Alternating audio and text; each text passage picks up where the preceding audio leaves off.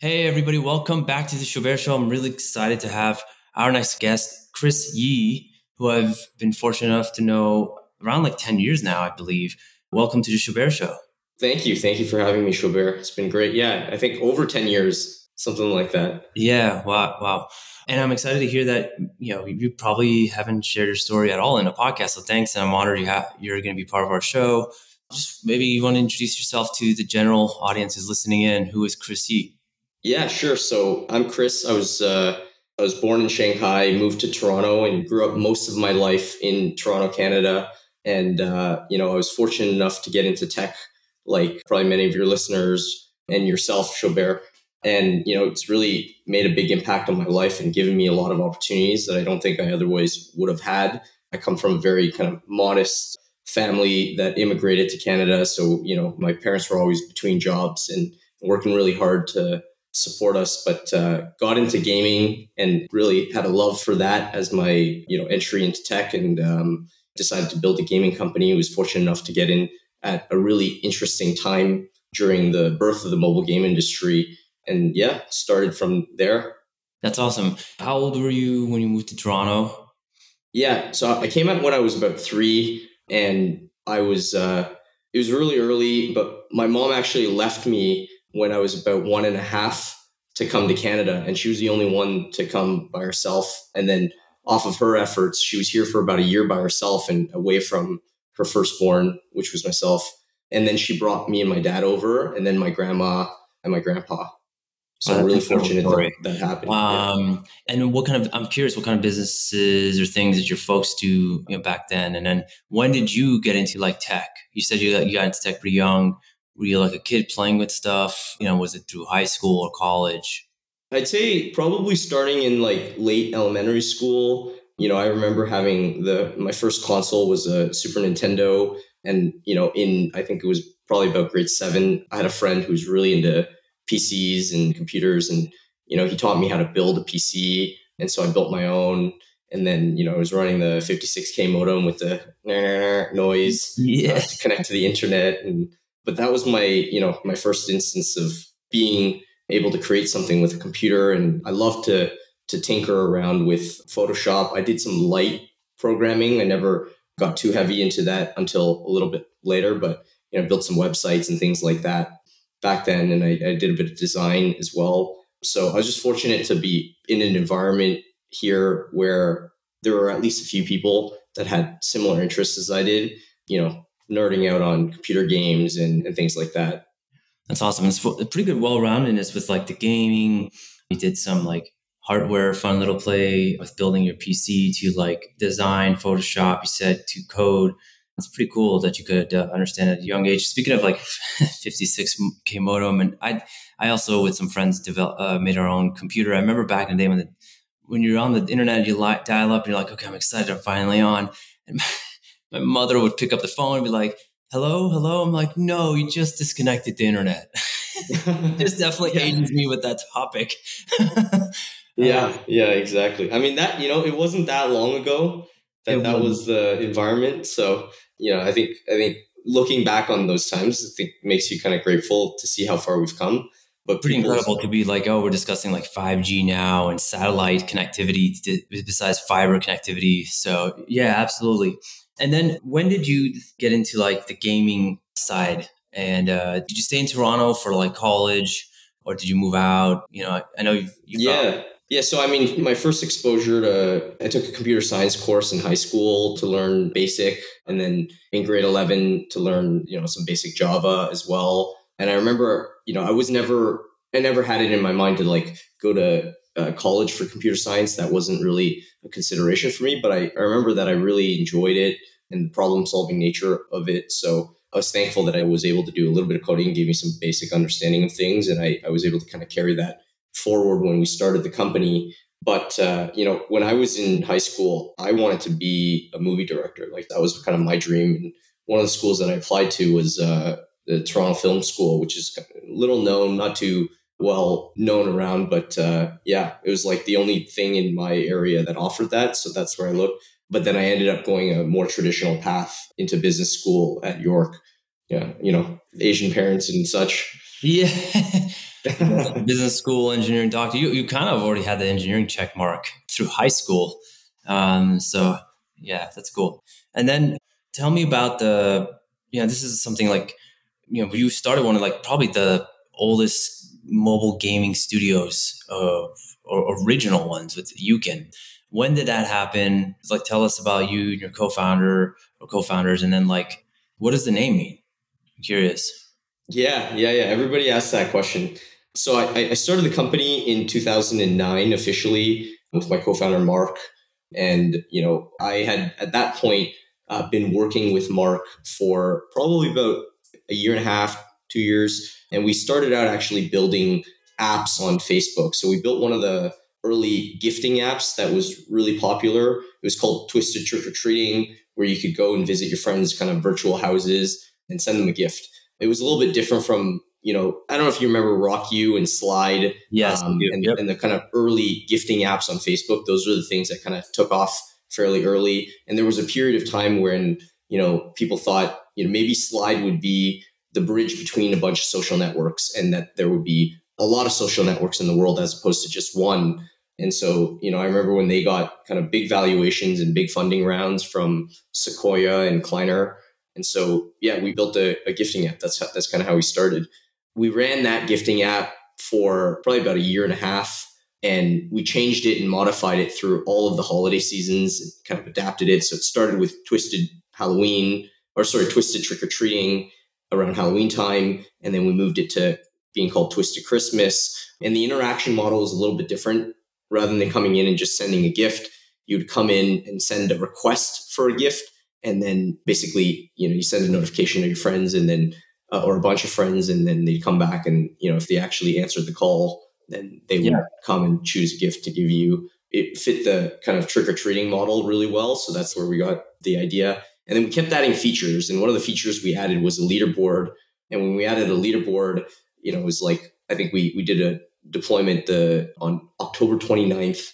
And I remember, you know, we deployed it, woke up the next day, noticed our servers were down. And apparently, a, a, like a 14 year old teenage girl somewhere in the Midwest had written a script to send tens of thousands of gifts to all of her friends. So she was at the top of the leaderboard and kind of took down our servers right before our busiest kind of day initially. But th- yeah, it was it was really it was a really thrilling time because yeah, you know the floodgates were wide open and it was a brand new platform, so felt like anything was a possibility. And you know the yeah you know Facebook made it really compelling to go and build a Facebook app at that time instead of just building a, a plain old website that you had to go and drive traffic to because they had so much traffic and they were kind of freely driving it everywhere. Yeah, and it's interesting. Facebook and Zuckerberg were like the first to really start the App Store model. So that was like incredible times, Wild West. You were saying, I think Slide, like RockYou was definitely like a big poster child company. There was, uh, I think, like Serious Business, Zoosk, and a bunch of others that came out of it. Yeah, I and like. Uh, yeah, there was a, t- like, ton yeah. of the really interesting ones, right? Yeah. Yeah, and it's a shame that they took it down. And Zynga actually probably is the biggest one of all uh, if you right. kind of step back, which is now like purely like more mobile than like a social. But yeah, and even like Facebook launched that FB fund, which was like competing with like Techstars and Y Combinator for a little bit when they actually launched the App Store, and that's like Zimride and Lyft and a bunch of other companies came out of that, and yeah. they continue that as well. But it, the fact that Steve Jobs took advantage of the App Store model, and now it's you know obviously multi-billion dollar market with like the the iOS App Store to, to, Google Play App Store and beyond. So when did you guys? You said 2009. You pivoted. Did you continue this, um, you know, this holiday and gifted app? Did you create another one? Yes. I mean, what happened was like gifting found to be very, very seasonal. It'd be very busy during certain holidays, and it was cool. We were actually able to drive some early revenue, and this was when I was in third year university. I remember making a bunch of calls to CPG companies, and we happened to get the attention of a couple companies, but Nestle was one of them. And, you know, they just happened to have some experimental marketing budget. And our app had, you know, when we launched it, we got about a million users in a week. So that kind of blew our minds. And that's amazing. What is never those listening? We didn't even know what that meant at the time. Like we didn't know if this was like a normal thing or it's like everybody gets this or you know what I mean? We had no context because we were just, you know, kids trying to build an app, right? But that kind of started it all. And then, you know, Nestle came in relatively quickly. We said we had a lot of users and reach, mostly in the United States. This was before Facebook pages. This was before Facebook was monetizing directly on their platform themselves. They had, you know, uh, they were selling banner ads through Microsoft on the sidebar. And that's the main way that Facebook was monetizing. And yeah, Nestle paid us, I think it was like $15,000 or whatever. So you could send these digital coffee crisps and Kit Kats and Smarties to your friends and they would be the you know the priority gifts that all of our users would see. And then there'd be a, a whole bunch of other you know fun little images that we created around halloween like mummy hands or you know tombstones and things like that. Yeah that's awesome that you were able to actually get the brand like a nestle to convince them. The 1 million uh, install or users and daily actives those are like that's like a big threshold. And everybody always asks like what is the best? It's always you know if you get the million number even like a YouTube following and all that, it's that's the next level thing. So the fact that you got it literally like in a week or a month is just uh, incredible. The growth and organic lift you got. Yeah, Facebook was smaller at the time too, but it was, it was just you know I think they they were really quick to push out this development platform, and they really wanted it to be truly a platform that people could launch businesses off of. So it was very surprising to us. It was kind of eye opening at what the possibilities were. I think over time, you know, everyone started to rush in and notice that you could get that kind of traffic. And, and then people figured out how to bend the rules a little bit and get the edge. And Facebook was racing to sort of put some safeguards around the utilization of the platform. So that's, you know, that all happened over the course of two years. And then, you know, after two years, I think the window had kind of closed to be able to launch apps easily and get like that much traffic. But if you were there at the start, it was you know very fertile fertile ground for you know that kind of traffic. Yeah. and then yeah and so we launched it initially in, in probably around 2017 i think.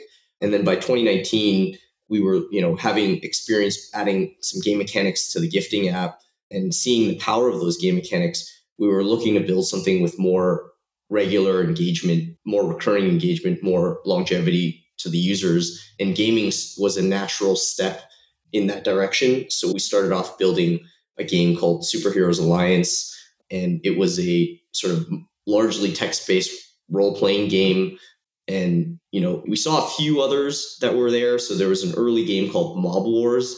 I believe you know the founders of Mob Wars really well, Dave Maestri and the team there. And you know, yeah, like we saw how excited the Facebook community was getting over a simple game like that. So you know, we were web developers at the time, and so was, it was easy for us to kind of just hack together the rest of the, the functionality and things like that around uh, a superheroes version of that. So that's how we came up with the idea for uh, Superheroes Alliance, and we launched it. And you know, I think right away we started. We didn't get nearly as many users when we launched the original gifting app, but um, we got quite a few users. I would say, you know, within a month we had about say like 25 DAU, 25,000 DAU and people were starting to spend money as well. So we had monetization built in. It was a really exciting time.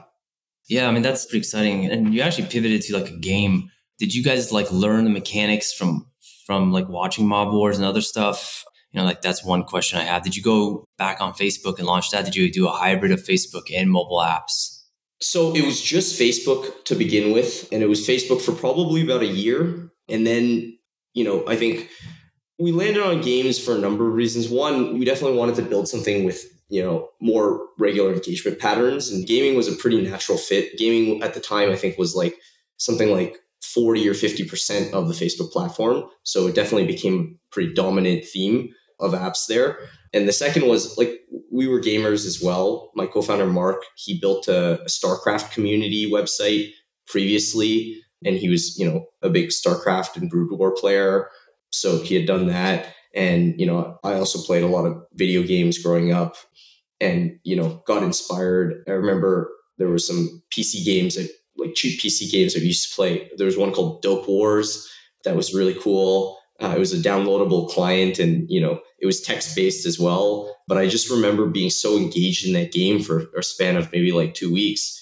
And so really drew on some of those experiences when we started building because we weren't given a, a huge canvas to build on either because none of the tools really existed to build games on the web. It was quite difficult to get anything super high fidelity and and so we had to, you know, do something relatively basic and see what we could make to fit that.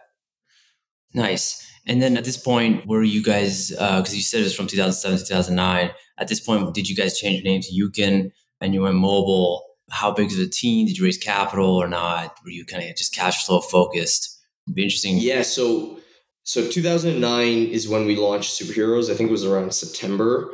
We joined an incubator in Toronto called, uh, it's no longer around, but it was called Extreme Startups. And, you know, we kind of caught the kind of startup uh, we, we engaged in the startup community here and were introduced to you know all these interesting things that were happening around the world like yc because i think yc started in 2008 i believe.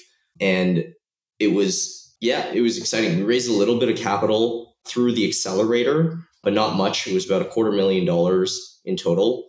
But when we started raising capital we had already launched the game. We were already generating some revenue with the game. And you know we had already done some light hiring of contractors to help us with art and um, other components that we needed. But the design and development, Mark and I kind of did all of that initially to launch the game. And so we, we kind of just made it up as we went along based off of games that we had played and experiences that we were trying to draw from. That's awesome, and that's cool that you had uh, you were part of one of the original like startups at Extreme. I, I remember those guys. I remember even touring that space in downtown Toronto. And then they opened in University Avenue, Palo Alto. So they bridged between Silicon Valley and Toronto pretty well. And I think they still kind of do that. And then it's great that you kind of just, uh, just with based on the small seed fund, you kind of, you know, scaled up and just ramped up at that point. Yeah. What was yeah. like, you know, the aha moment? Because around, I guess for me, you know, I was at Mobclix and then I was at Addiction. And uh, when I moved to Addiction, that was when like in-app purchase became a thing. So initially, the App Store launched, the revenue streams were you had to get a pay to free. So there's the two options. The paid was usually like 99 cents. Sometimes you charge like three to four through like uh, you know 299 or 499 or these type of options. And then there's uh you know free with at that point it was just like advertising, convincing the studios to monetize with ads. And then within like I think it was 2012, in-app purchases happen. And uh, if I'm not mistaken, I think someone I was talking to yesterday just refreshed my memory on this is uh, there were games that were paid like core based games that basically charged a lot of money for basically for an upgrade. like, oh, you have a free end of in the paid version, get the paid version, you unlock everything at that point. And then people, or they would have like multiple paid. And so there yeah, was yeah, yeah. So paid. And then Apple's like, here's this new product called in-app purchase. Just keep the app and charge people products within the app store. So do you remember these days? So I remember this really well. So, you know, on Facebook, what I remember is, you know, there was a guy in Vancouver, a company called Super Rewards, and there was another company in the Valley called OfferPal, and they allowed us to kind of monetize more easily on web and on Facebook. They provided this sort of like banner thing, and the one key thing that they that was a dirty secret is it was ads, but the ads weren't the main method of monetization. It was this little PayPal button that they had at the side that enabled in-app purchases essentially before in-app purchases became a thing on Facebook. And you know, later in my career, I was able to meet Jason Bailey and his team that you know he built Super Rewards at, at Eastside Games and uh, or before Eastside Games. So that was really cool and interesting how things come around like that. But um, yeah, that was the original kind of like in-app purchase on Facebook. We went on. So my story with the iPhone is, you know, I got an iPhone in high school. I watched the keynote that Steve Jobs gave, and I was just blown away. And I'm like, I have to have this device. Yeah. It wasn't available in Canada originally. It didn't support Canadian carriers. So I remember buying it on eBay for about a, like twelve hundred bucks. It was like all the money that I had at the time, and I got the phone in fourth year university, but I was using it on Wi-Fi in Canada, and I was just blown away by how kind of magical the device was. I remember taking a a graduation trip with a bunch of friends through Europe, and I was you know carrying my iPhone everywhere, wherever we could get Wi-Fi, and and yeah, it was just a great experience. and It made the trip a lot easier to to navigate as well. Um, yeah. To just have a mobile internet in your pocket, and it didn't have an app store at the time, but then by I think 2010, the App Store appeared. And so we knew we wanted to be on mobile right away. Our game was built for web. So the quickest way we could get there was building a mobile wrapper to get on the App Store. And so we did that and built like a mobile web view version of it. So kind of hacked it together, got in some native sounds, things like that.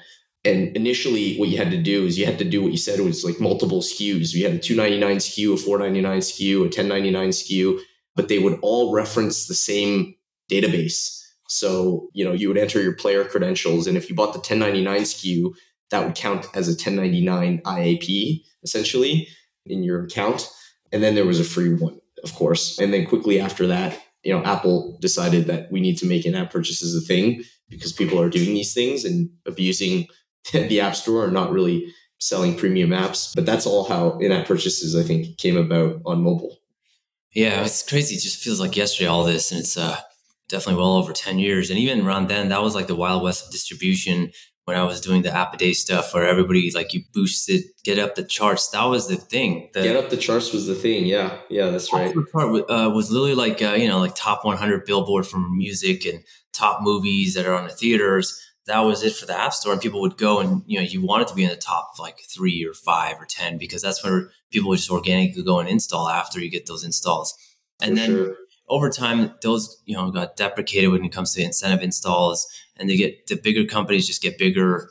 And I'm curious, what like explain a little bit like the the evolution of like Uken Games. Like from there, what did you guys do? What kind of games you created? And then I know you know, fast forward to now, you guys obviously do a lot of like IP based driven apps, and that's like definitely in one of those discussions very difficult to bridge. Like oh, traditional mobile web with like IP and you guys have done a fairly decent job. I think you could say like Scopely. There's only a few I can name like off the top of my head. Obviously, you're the company that acquired uh, your, your, one of your games, Jam City. So yeah, I'd love to hear kind of your the, the growth trajectory of like Uken Games in the last ten years and what you've done, and where's that now? Yeah, absolutely. So the beginning was kind of more male oriented role playing games, text based role playing games, and we built a number of those titles off of this one engine that we kept adding to where it contained the functionality for you know more mid-core like games. It was a really good starting experience because we went deeper on mechanics and clans and ways to collaborate with other players that i don't think the early casual games afforded at the time. So it was a great experience and you know we were doing about maybe seven or eight million in revenue within three years. So it was really fast. It kind of when I think back on it, I can, you know, observe for what it is. But as it was happening, you know, it was just so busy and so fast. And we were just looking to kind of keep the games alive, keep adding content to make sure that people weren't quitting and, and engaged. Um, yeah. So that was 2009, 2012. And then in 2012, we started getting interested in and branching out. You know, we had at that time launched a couple failed RPGs. And we noticed that we were getting a little less competitive because people were starting to build natively for the iPhone and take advantage of what the improving graphics on the iPhone look like while we had made this bet on HTML5 and you know that going somewhere and you know that turned out to be the wrong bet. So we started developing, you know, what became one of the notable titles from Uken Bingo Pop uh, in 2012. And the reason we made a decision to go into bingo was just you know, we thought it was a really interesting category. We didn't really know that much about it. And, you know, we just saw that the market opportunity around casino as a category and bingo as sort of like the second largest category within casino was really interesting, second to, to slots, obviously. So we, we're like, hey, you know, slots look super competitive and there's some incumbents that have really carved out a niche here, but bingo doesn't look all that different from slots. You know, we think we can build here and we think we can borrow some of the experience that we've had in midcore into casual. And that's exactly what we saw. We saw a lot of the midcore mechanics make it into casual games. And slowly all categories across mobile got more and more hardcore, if you will. Yeah. Um, because players were looking for deeper experiences and more engaging things that they had seen before. Yeah, and it's really interesting that you mentioned this. So slots definitely is probably the number one, at, and especially around like 2012, 13, it was like one of the hottest verticals to do in mobile games. And it was very expensive though. Like to acquire users for slots was one of the most expensive to do so. However, if you did have them, they come and retain and actually spend was like immense. compared to any other kind of game, even more than like I would say RPG. Uh, yeah. And then the fact Yeah. you actually took like bingo, which had obviously more classic appeal and it is more casino based, and then use like a kind of core and casual component to it. I think you guys were able to create like a real good brand. And then you did, I think you eventually did social, which became very viral, like the component within that game. And yeah, we you know we didn't come at it as casino experts. We had gone to some bingo halls just to experience what bingo was like in the real world prior to. Mobile gaming, and uh, you know we had some fun outings with the team as well. It was maybe a bit awkward for everybody else because it was a room full of older women usually, and then a bunch of young startup people playing bingo together. But uh, it was a really cool experience to see, and we definitely felt like there was a market for it and then that's I I think you're right in saying that we brought it in a much more casual feel to the game and, and the design of the game because we just didn't know. That also kind of made it really tough because at that point we knew midcore pretty well and how to kind of balance out a midcore economy. Uh, it was very different for bingo. So we had to learn that all over again. And we definitely didn't get product right on the first go. But the one thing that was to our advantage was the timing. We just, I think we entered that category at a really, really seminal time where installs were relatively cheap. And because we built a pretty fun game, even though our economy was busted, we were able to acquire a lot of users. Our retention was pretty good. And we were an early beta partner for Facebook installs where, you know, I think I remember the earliest point we could buy installs for about 25 cents or something. And they weren't, they weren't incent installs. They were off of the Facebook ad network. So they were really compelling users. That allowed us to really build up the user base around Bingo Pop. And then it gave us some affordance to go and fix some of these leaky bucket kind of economy issues that we had. Yeah, and why don't we talk about some of this stuff, like uh, for like the general people listening, and obviously in our industry they know this, right? Like um, this is at the time, like this is when all the terminologies in our space of mobile, mobile gaming came in with like you know retention, you know monetization, lifetime value, LTV, you know return on ad spend, ROAS, KPIs, key performance indicators, and all this. Like, what were some of the key ones for you and you can, and even to this day, as far as like data metrics and usability? You know, what do you guys do to like sustain? Is it also like live ops? Do you have like cool live op experiences for the users, like within the games? I'm curious, like when did all this happen for uh, you know, yourselves? Yeah, yeah. So a lot of it happened through bingo. So we, you know, from 2013 when we launched the game to all the way to like maybe 2018, for that five years, we really focused in on bingo and we slowly shuttered some of the other stuff, some of the mid-core stuff and some of the other games that we were building to focus in on bingo. And we developed a product process of iteration where, you know, we stack rank features. We try to estimate the KPIs and the impact on KPIs that we care about with respect to specific features to determine what the roadmap for the game would be like. It wasn't purely, you know, I'm making it sound a lot more science than it, it was. But before it was just like, what are the best game ideas we've got? And then we try to professionalize that with, well, what are we actually trying to achieve more specifically within our user base with these feature sets and with these plans? Uh, because we, you know, we just had so many different ideas and we had also gone down the road of executing on the wrong ideas for other games in the past as well. So we needed a product process that was that was rigorous. Something I mean, in terms of KPIs and core metrics, I think you know you can get really deep on these things, but I, I really like to go back to the basics and look at simple things like retention. Are people having fun? Are they getting you know?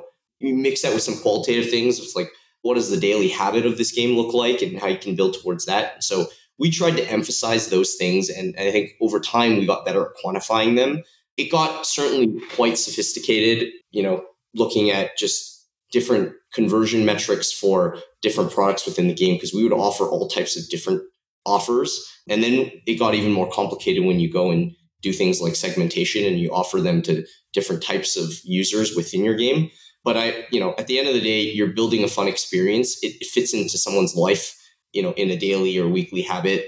So you have to make sure it kind of conforms to, you know, the value that a customer is going to get out of engaging with your game or your, you know, your app. Yeah, and honestly, like again, with the success you had with Bingo Pop for I mean five years, pretty incredible run for that game. which pretty much unlocked um, the IP driven games, right? When did you guys decide, like, okay, this is the direction going? And you got like really high quality IP that's traditional, that's like 30, 40 plus years old, some of which is like Millionaire, the yeah. TV show Jeopardy, the TV show, and so forth. You know, like when was that kind of time frame? So we launched the Jeopardy game in 2017. And it was around 2016 that we started chatting with Sony Pictures, who owns the Jeopardy IP. And yeah, they were just interested in building out the next chapter of Jeopardy on mobile. They thought mobile was going to be a very, very important platform or had grown to be a very important platform that they wanted to get up to date on. And bingo was actually what what they noticed us for. They'd yeah. seen that we had built a, a really great bingo game in, the, in that space and that we were open to working with the IPs. At first, it was a bit jarring just working with such a large company, but I think we were fortunate in the, the deal that we struck and the team that we were working with.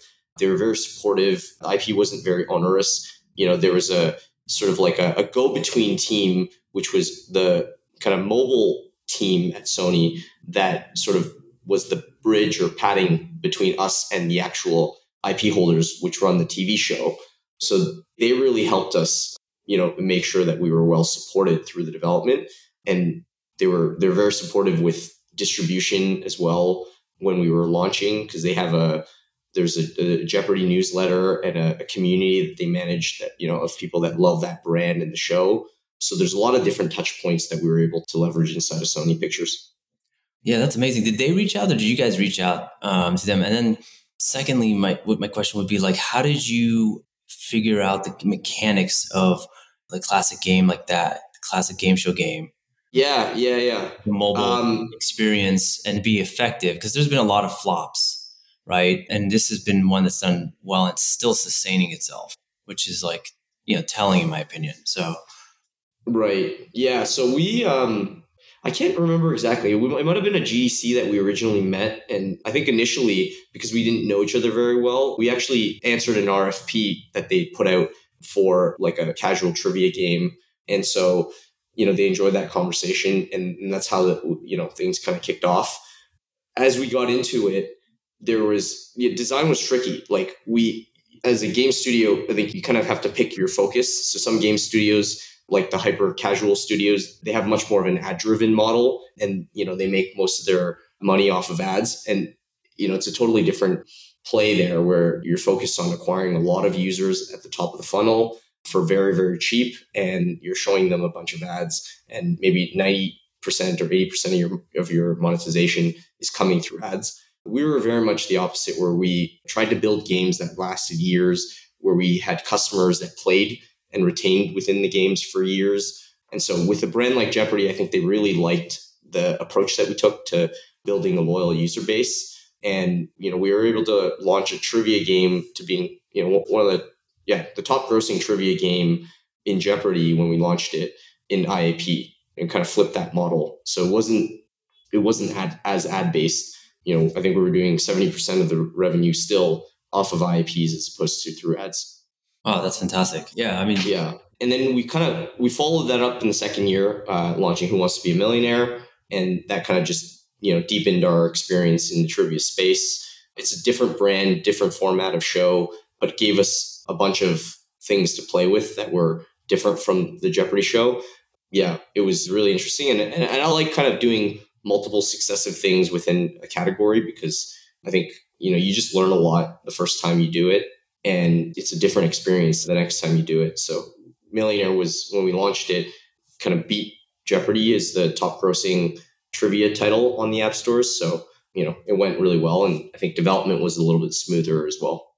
That's exciting. And, and with like the time that we have uh, remaining, I, I, I'm a big believer of like asking, especially because we're in technology, everybody in their thought process about the future. So for Chris Ye, you know, what do you see you can now in the future, you know, I noticed you're obviously been in a big advocate of like the Web3 metaverse, you know, crypto NFT stuff. What, you know, where are you there? You know, what's your, yeah. and then as an investor, what do you look at to invest in? You know, these are a few things I thought would be interesting to hear. So it's quite an exciting time right now, I think, because it feels like we're back to sort of experimenting now free to play and mobile is very mature. It's a really large industry and market.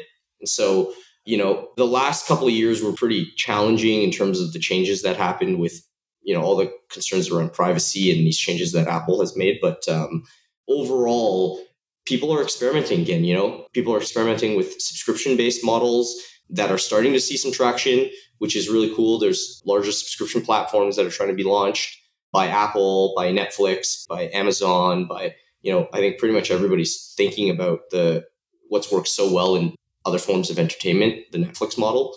And then people are, I think, coming at it from another angle as well, where they're trying to gamify other industries, right? And I think we're seeing a lot of that, like loyalties being gamified in the Web3 space. I think there's a lot of overlap with different forms of loyalty, but there's also the desire to try to build games using blockchain primitives. So all that to me is just it's people experimenting. I don't know that we've seen anything that like immediately clicks and like this is going to be the next model.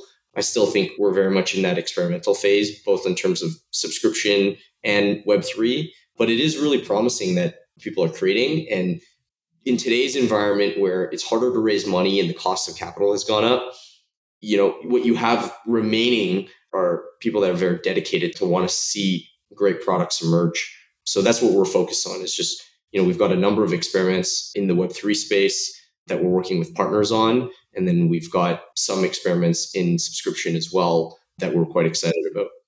That does sound exciting. And then on a personal note, uh, you know, do you you advise startups and invest in them? Are you pre-active or just more just like a specific scenarios that this happens? Yeah, I try to spend maybe about like you know one day a month or so, so not too much time on investments and kind of advising startups, but I like the energy of really young teams that are starting out, and I think I think about the type of advice that I would want or that I would have wanted at that age. There's definitely a few folks that have been very influential in my entrepreneurial journey. So I was just hoping to kind of pass that along to, to some companies out there and pay it forward. In terms of just like what I like to invest in and what I focus on, it's it's just uh, it's either like friends that I know really well that I've built a relationship over a long time that you know I've invested in their companies. I've invested in a few funds as well just to get a feel for how the institutions look at it and just to uh, understand the systematic mindset behind investing. And yeah, I like, you know, I tend to focus on, I've done a few gaming companies, but yeah, I've invested across the board, some Web3 companies, some, you know, fintech companies as well, all across the board. Great, man. Well, this has been a pleasure, Chris Ye, to joining the Chabert Show and telling your story. Hopefully, everybody you know enjoyed it and uh, you know like it and share and everything. And again, thanks, Chris, for being part of the Chabert Show. And I'm excited that this was maybe your first podcast. You shared this story. Yeah. Thank you so much for having me. This was a, a lot of fun. Thank you, everybody. Bye bye.